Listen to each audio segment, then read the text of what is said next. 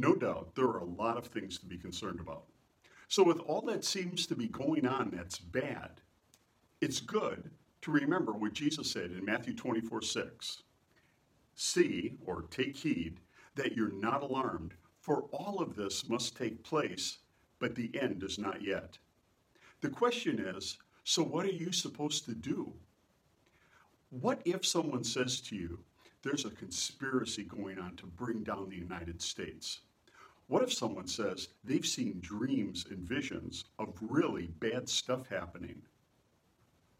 All of that is already talked about in the Bible. What if your worst case scenario did happen? You know that for many people on this planet, in the history of this world, in wars and in the general lawlessness of uncertain times, they have experienced the worst that could happen to them. So, what do you do? You do what Jesus did. You honor your Father and do what He's commanded you to do on this earth. And what's that? To make disciples. Tell lost people about Jesus and make disciples who make disciples. Look at Matthew 28 19. That has always been the only thing we've had to do in our lives on earth. I get it. You thought your church was supposed to do that, and all you had to do was show up and get a frappuccino and sing some praise songs. Sorry. Your church was supposed to be on mission, equipping you to do this. Now it's time to do it. Look at Jesus in Luke 6. In verses 1 through 12, Jesus heals the guy with the withered hand. For the last year, his popularity had been growing. But here, the powers that be cement their decision that they need to put him to death. Wow, that's pretty bad, right? The worst case scenario is about to come true. Jesus would be denied rights and then murdered. I mean, look at what happened to him. Has anybody threatened your life to unjustly kill you totally in public? And there would be no justice. So, what did Jesus do? Look at Luke chapter 6, verse 12, and what follows. Jesus made disciples. When the going gets tough, the tough make disciples. It's our commission. It's why we've been given the Holy Spirit. It's what Jesus did.